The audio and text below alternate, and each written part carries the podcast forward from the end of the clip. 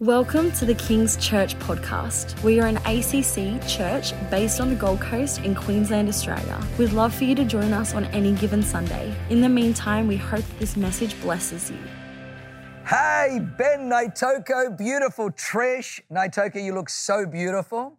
It is an honor to be speaking into the legendary King's Church right there in beautiful Queensland, one of the greatest churches in Australia, one of the greatest churches in the world, now led by two powerhouse friends. And uh, I'm just so grateful that God brought you, Ben, and beautiful Trish into our lives many, many years ago. My kids still have the most amazing stories of where you guys were turning Mackay upside down for Jesus. And what a great story, what a great journey you guys have been on uh, all preparation for such a time as this. Well, you know what? Today we're going to talk about the family. And I want you to come with me to Psalm 68, verse 6. Psalm 68, verse 6. And this is what it says it says that God sets the solitary in families.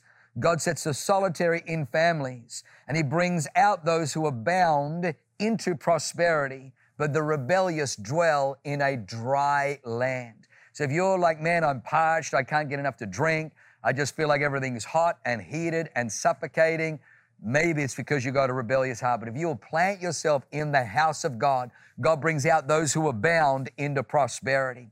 But the way that He does that, He does that through the family. Uh, you're probably already aware of this, but the family is an endangered species. I know we talk about the panda and we talk about the white lion and we talk about the tiger and the rhinoceros and, and there are many, many endangered species in the world today, but none so much as the family.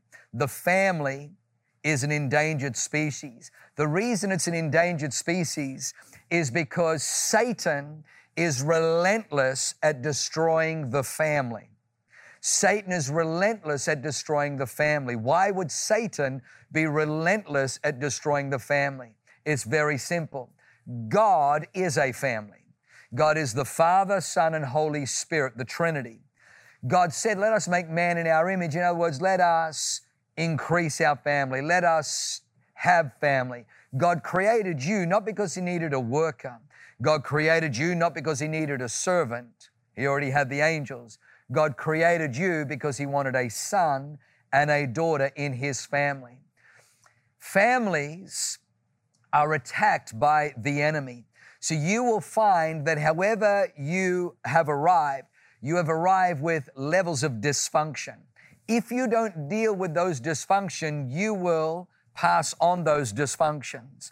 Most of us say, I would have achieved or I could have achieved if only my dad, you know, I didn't have a dad in the home. My mother was an alcoholic. They were always fighting. They divorced when I was three. And we can, we can and blame the dysfunction of our families and then put a band aid label on the reason that we're achieving less than. And it may bring you comfort, but it doesn't bring you deliverance and prosperity. God wants to bring out those who are bound into prosperity. Can I just tell you at King's Church, if you will lean in through this magnificent series, God will bring you through these family matters and He will cause you to flourish. Did you know that every single empire, every single nation that flourished in its ascendancy championed family values? None so greater than the Roman Empire the entire Roman Empire that pretty much governed the entire world at one stage was built, was established in its ascendancy on strong marriage and family values. Marriage, fidelity, morality, and championing the family made Roman, Rome the greatest and the strongest empire the dem- demise of Rome, the destruction of Rome only happened that once it became powerful, once it became so strong, it began to pull away at the fabric of what made it great, and that was family. It began to compromise morality. It began to introduce uh, illicit and sexual immorality and affairs and begin to bring in perversion and then the dissolution and the destruction of family. Socrates said this as it goes with the family, so goes the nation. As it goes with the family, so goes with the nation. When somebody is diagnosed with cancer, we know straight away when we hear that word, oh my God, it's cancer, it's, it's a life threatening illness. They discover cancer, there are cells in the body that are multiplying, and the negative cells are eating the good cells. When someone goes through chemotherapy, it, you know, sometimes that's the best the world has. And chemotherapy kills everything, kills the good and the bad cells, hoping that the bad cells will stay dead and the good cells will be the ones that recover. That's the strategy of chemotherapy. You need to understand that you, the nation, your community, is made up of cells, and those cells are the family. And the devil knows that if I want to destroy a nation, it's very simple. I just give it cancer. And the way that I give it cancer is I begin to infect the cells, the DNA of the nation by destroying the dissolution of the family. A nation is made up of many, many families. And Satan knows if I can kill the family, I can destroy the nation. If you don't believe me, study 6,000 years of recorded human history. You'll find whether it's ancient Greece, whether it was Persia, Sodom and Gomorrah, you'll find that every single nation in its ascendancy, strong family values, but in its demise and destruction, there was always a departure from strong family values. Now, let me just say this as we, as we move on. The Hebrew alphabet, the Aleph Beit, has 22 letters from the Aleph all the way through to the Taf.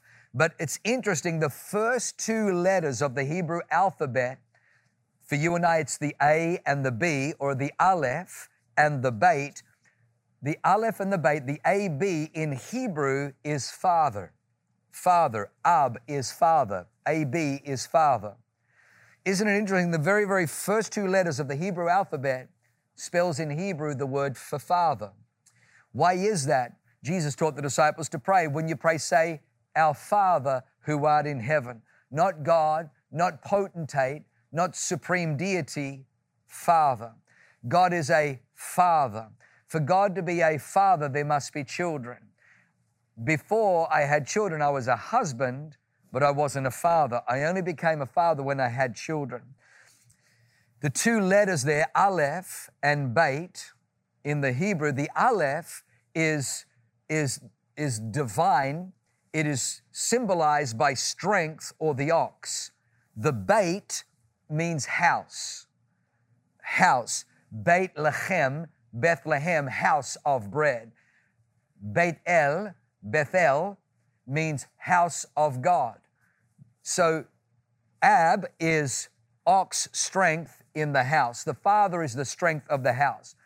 Did you know that the family, the strength of the family is the number one predictor of the future of children? Children that grow up in a home where there's a mother and a father together have twice the rate of finishing high school and doing well, have twice the rate of not only that, but going into the workforce and being productive. Children that grow up in a home where there is no mother or father have double the rate of ending up in drugs, double the rate of ending up in crime. Did you know that 91% of all prison inmates come from father absent households. You better believe there's an attack on the family, but the devil knows if I can attack the father, he's the ox, he's the strength of the house. If I can take him out, then I can plunder the house. Remember Jesus said, unless a strong when a strong man fully armed guards his palace, his goods are safe. But when one stronger than he comes, he must first bind the strong man, take away the armor that protects his home, then he can plunder his house. The reason the devil has gone after fathers and the reason the devil has gone after families is because he knows he can't plunder the house, he can't plunder your home, he can't plunder your future, he can't plunder your life unless he takes out, unless he takes down the father to dismantle the marriage. So I want you to understand there is a power of God that is flowing towards the family, and there's a power of the enemy that is coming against it. So let me give you three quick thoughts in just the few moments we have left. The first one, number one, is you have to become. So the point number one, become. Become. I have found that I had to become what I wanted to walk in. I had to become what I wanted to inherit. When I became a father, I got a title. When I became a husband, I got a title. But just because I had a title doesn't mean I knew how to function in that role. Just because I had a title of a father didn't mean that I knew how to be a father to my children. So I had to go to this book here, the Holy Bible, and I had to go to, to God to discover how to be a father because my father ran away from home when he was 14. My father's mother died when he was five. His father remarried. His father turned to alcohol to comfort him from the pain, but became violent, became abusive, and became an alcoholic. Unfortunately, my father ran away from his father at 14 with incredible animosity and bitterness and resentment at the injustices and the abuse that he had endured growing up. Here's the, here's the challenge whatever sins you retain, you reproduce. Whatever sins that have been hap- that have happened to you that you retain, you reproduce. My father became the exact replica of everything he despised in his father. He became violent, abusive, and an alcoholic. He became the very things that he despised. Friend, your deliverance is in your freedom. Your deliverance is in your forgiveness. The only way that you can get free and the only way you can be delivered is you have to forgive. You've got to come to a place where you forgive. When a pilot gets into to the cockpit and the passengers mingle, you know, you're sitting there and all of a sudden you hear, uh, folks, Uh, your captain speaking here. Uh, this is what you never hear. Uh, folks, this is your captain speaking here. Just looking at the, the instruments here on the dashboard, and we got a full tank of gas. I don't know where the heck we're going. What do you say we just fly and see where we land? No, no, no. When the pilot gets in, he tells you, uh, folks, today we're flying to, and he has the destination. He knows where you're going. In fact, He even knows the weather on the ground is theirs. The temperature on the ground is theirs. He knows He has a picture of the destination. In fact, it's programmed into the machinery and the equipment of the airplane, the destination. If you don't have a destination, you'll just burn fuel through this life. You need to get a picture of what a healthy family looks like. Fortunately, the Bible is full of all kinds of dysfunctional, broken families. One of my favorite stories is that of Joseph. Joseph was his daddy's favorite. He wore a coat of many colors, and uh, which is probably not good parenting. If you have a favorite son, don't make it obvious. If you have a favorite kid, don't make it obvious. Unfortunately, Jacob didn't hear this message way back then. So he's like, ah, I love Joseph. He's, a, he's, a, he's my favorite. Hey, kids, kids, he's my favorite. He makes it obvious. So the brothers hate him. Oh, they, so they, they threaten to kill him. They throw him into a pit. They sell him into slavery. But what's amazing about Joseph is even though he is in exile in Egypt, and even though he's been betrayed by his brothers and sold into slavery, he has to learn to become faithful. Why does he have to learn to become faithful? Is because he knows that if I go to bitterness, it's not going to go well. So he becomes faithful in the midst of injustice, in the midst of a prison, in the midst of all of these things. He stays faithful to God. He doesn't look at the negativity. He doesn't look at why, because he was becoming the person who God would use to deliver Egypt and save Israel. Remember, God made a promise that a Messiah would come. If Joseph became, there was a famine about to hit the land, and there was not enough to save Israel in the famine. Joseph went before them into Egypt, and the family followed, and they were protected. They were cocooned in Egypt under Joseph's leadership. He was a dysfunctional 17 year old, a little tattletale on his brothers. But God put him through a process where he was a victim of injustice, false accusation, abuse by his brothers, sold into slavery. Life was cruel and unfair. But instead of looking to what man did to him, instead he looked to God. God became his pattern, God became his blueprint. Later, when the brothers came to him and realized who he was, and realized that he'd been promoted to the prime minister of the land, they bowed before him, thinking, This is the day of our execution. The Bible says, And Joseph wept, and he says, My brothers, my brothers, do I stand in the place of God? And yeah, you do actually. And he says, Well, even if I do, what you did to me, you meant for evil. but God meant it for good. He sent me ahead of you to Egypt. Watch this. He sent me ahead of you to Egypt. Do not fear, do not be afraid, for I will provide for you and your little ones and your families and for all your livestock and for all your cattle. They did evil to him, but watch what Joseph does. He does good back to them. Joseph breaks the cycle. He becomes faithful. He who finds a wife finds a good thing and obtains favor from the Lord. I want you to notice it doesn't say he who finds a girlfriend, it says that he who finds a wife. He who finds a wife. For me to find a wife means that, that I've got to be a husband. Because you can't have a wife without a husband.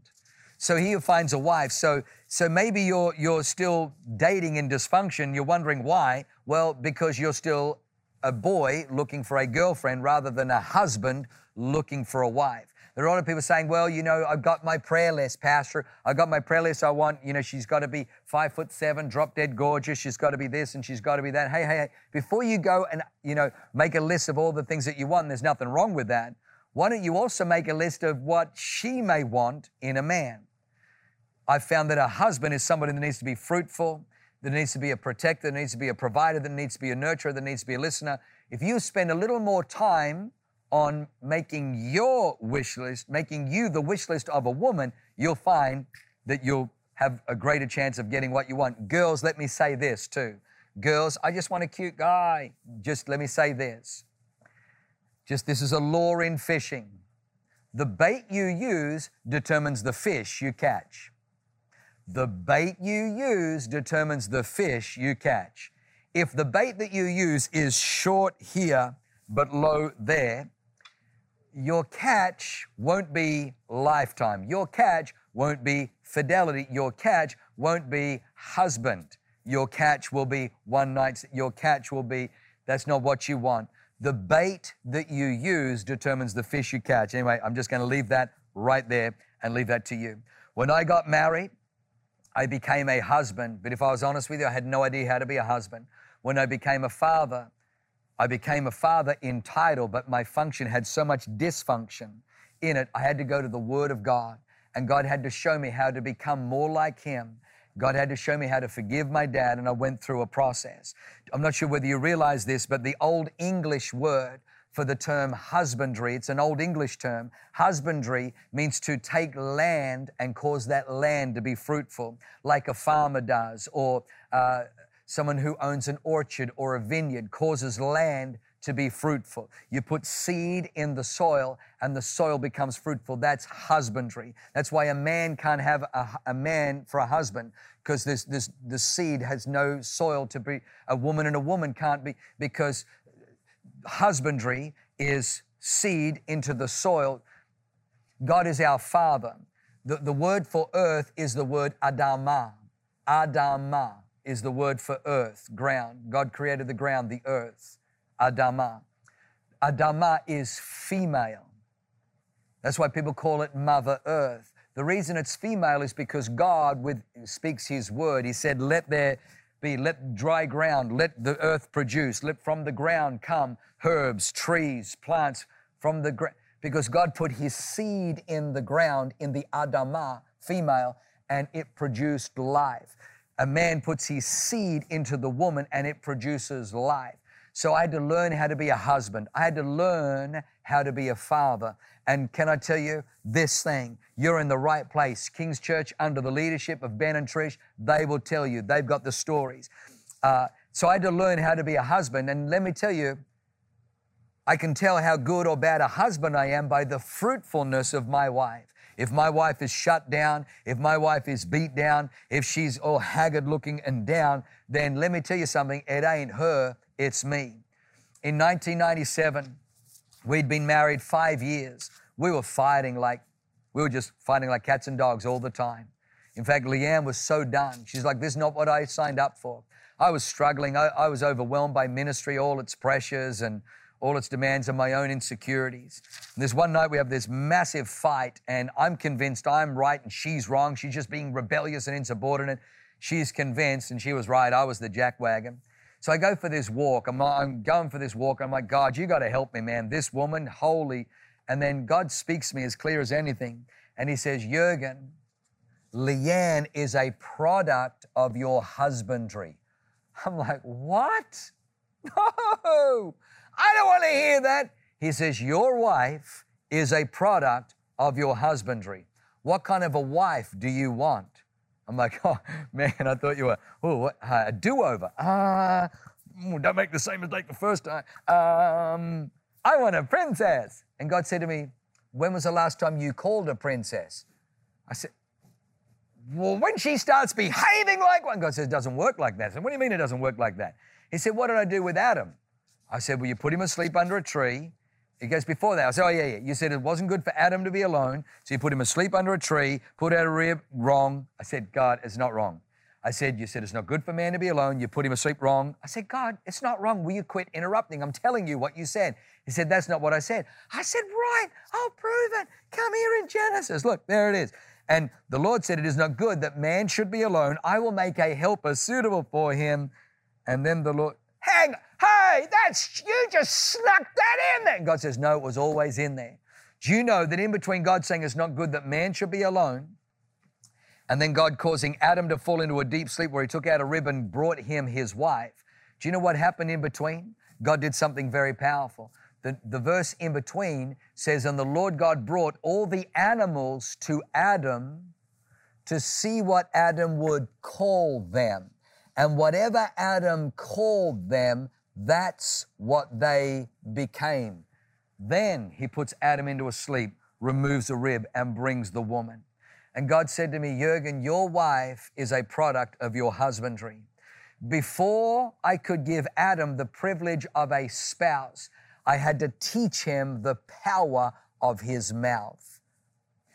Before I could give Adam the privilege of a spouse, I had to teach him the power of his mouth. He said, Jurgen, I watched you. You call her this. You call her insubordinate. You call her rebellious. You call her lazy. You call her. And he began to go through, and I'm too embarrassed to tell you all the things that I called my wife, all the names that I would call her, not thinking that it was having a shaping impact, impact, not thinking that my words were seeds going into her very, very fragile self image and self esteem. And he said, Jurgen, if you want princess, you start calling her princess. If you want beautiful, you start calling her beautiful. If you want flourishing, you start calling her flourishing. I got to tell you, I came home and I remember looking through the window. And You know when it's dark outside and there's light inside? It's kind of like a mirror. She can she can see, she can't see me, but I can see her because the inside's light, outside it's dark. And I looked and there she was, just at the kitchen table, just picking up the last fragments of, of dinner that she's just fed the kids. And I looked and her hair was disheveled. The spark that was in her eyes when we were courting, the spark that was in her eyes when we were dating, gone. And I just broke down and wept and I realized she is a product of all my dysfunctions as a husband. And so I made a vow. Now I'd love to tell you that when I told Leanne, baby, I'm changing, that she believed me. Yay! Ah, I was. No, no. It took 18 freaking months for her to believe that I could change. But I had such an encounter with God that I began to call her beautiful. Even when we would argue, I would refuse to name call. Sticks and stones break my names will never hurt me. Whoever said that, slap them. Idiot. Sticks and stones may break your bones, your bones will heal, but names shape. Now, you become what is spoken over you. So I made a decision. I'm going to speak over her. You are beautiful. You are wise. You are magnificent. You're a shining light. You are extraordinary. You know, we would argue, and you know what I would do? I was so naughty, and I'm probably confession time, and Ben's going to regret even having me speak to you today, probably by the end of this. We would argue, and you know what I would do? I would get Proverbs 31, and I would leave it on the kitchen table, and I would take off and you know, the argument, oh, yeah, why don't you read your Bible? You're probably backsliding having a quiet time. Oh, it just happens to be open on the kitchen table. And I'd opened it to Proverbs 31. You know, the Proverbs 31 woman, she rises while it is yet night and provides food for her household. She works with her hands. She works with, with, with linen and yarn and all kinds of fabric. The heart of her husband safely trusts her. You know, I mean, this woman is extraordinary. She considers a field and buys it. She's extraordinary. I'm thinking, woman, why don't you read that and become like that? Then God hammers me and he says, do you want a Proverbs 31 wife? I'm like, yeah, baby. Yes, I do. He's like, do you know how she becomes a pro? I'm like, no. He goes, read verse 28. I'm like, I've never made it down that far. Like, I got discouraged by verse 12. He's like, get down to verse 28. The secret's there. I'm like, no, it's too discouraged. He's like, okay. So get down to verse 28. Verse 28 says this Proverbs 31 28. It says, her children rise and call her blessed. I'm like, not in my world, not in my. He's like, exactly. The father does not let, the husband does not let the children set the thermostat. In this house, when mama walks in, the children rise and call her blessed. My children yelled, my children backchatted, my b- children disrespected. They didn't rise. This husband refuses to let his children not honor mama. Get up and rise and call your mama. Blessed art thou, mother. I mean, they arose, they call mama blessed. The Bible says the children ro- rise, call her blessed. The husband also, verse 29, and he praises her, verse 29. How does he praise her? Watch what he says, verse 29. He says, Many daughters have done well, but you excel them all. Many daughters have done well, but you excel them all. In other words, what he's saying is that there are many beautiful women. There are many bright and brilliant women. But, sweetheart, you are head and shoulders above everybody else. If you will take what the Bible teaches, and I've got to be honest with you, when God showed me this, I began to speak to my bride, honey, there are many beautiful people, but you excel them all. Sometimes we've gone out to eat in a restaurant, and I'll notice there's a pretty girl on, on another table. So I will say, honey, do you mind if I sit here? Why do you want to sit there? Well, I don't want to be distracted. You're my princess. You're my beautiful one. I want you to be the apple of my eye. You are gorgeous. And so I would sit there with her and I would love on her and I would make her the apple of my eye. Many daughters have done well, but you excel them all. The second one is you got to break the cycle. I told you before, my father was abusive. He was drunk. He was violent. He was angry. My goal in life was when I turn 18, I'm going to beat my dad's head in. Instead, I got saved. And so what I did when I got saved, I just said, you know what, I'm just going to disown my dad. As far as I'm concerned, I'm going to have nothing to do with my dad. As far as my dad's concerned, you know what? I'll just ignore him. I got one father, my heavenly father. God said, yeah, that's not going to fly. If you want to be a minister for me, then you have to deal with that. You got to forgive your dad. Not only do you need to forgive your dad, but you need to tell him that you love him. I'm like, whoa, whoa, whoa, time. Hey, I never heard those words from him. He's the dad. He should go first. And God said, Your father is so broken, he's not saved, so he ain't going to go first. You need to be the one that goes first. You have to go first. You got to break the cycle. You are the cycle breaker. So on my wedding day, I remember I told my dad that I loved him. But when I went to Bible college, my dad so disowned me. He was so mad that I was leaving mechanical engineering because, you know, Germans are proud mechanical engineers. So Audi, the Porsche, the VW, VW, so BMW, the, the Mercedes. Uh, you know, they, the Germans love their engineering. So he was mad that I was leaving to go to Bible college. This was embarrassing for him. And true to his, uh, true to his, his word, he, he literally disowned me. I had I was on my own when I went to Bible college. No, nobody, nobody there to provide. But you know what? God came through. God came through. And I went through this journey with my father where God says, I want you to forgive him. Then I want you to tell him that you love him. When I told him that I loved him, it was the most difficult thing in the world. I remember hugging him saying, Dad, I love you. And he's like, Yo, carry on. And he was so, it was so uncomfortable, so awkward. But something broke over him. He became a different man. See, he'd never heard those words, so he couldn't give those words. Somebody's got to be the cycle breaker. Be the cycle breaker. You may say, Well, my father wasn't there for me. My father was nasty. My father was angry. My father abandoned the nest.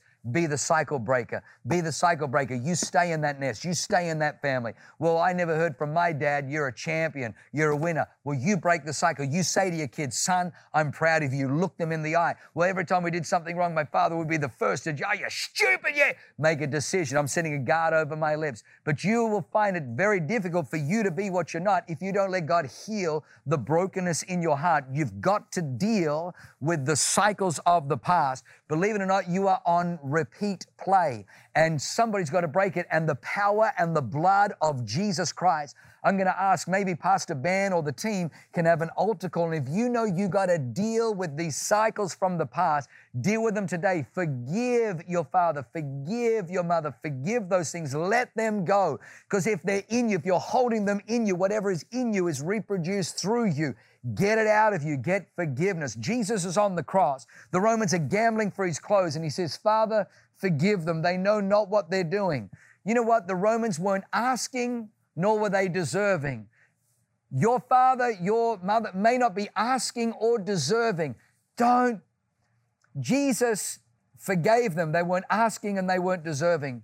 Forgive. Forgive. Why? Because you're the one that's bound. You're the one that's in prison. They say that unforgiveness is like drinking poison, thinking other people are going to die. It's only affecting you. Let it go, let it go, let it go. Great prophetic song from Frozen.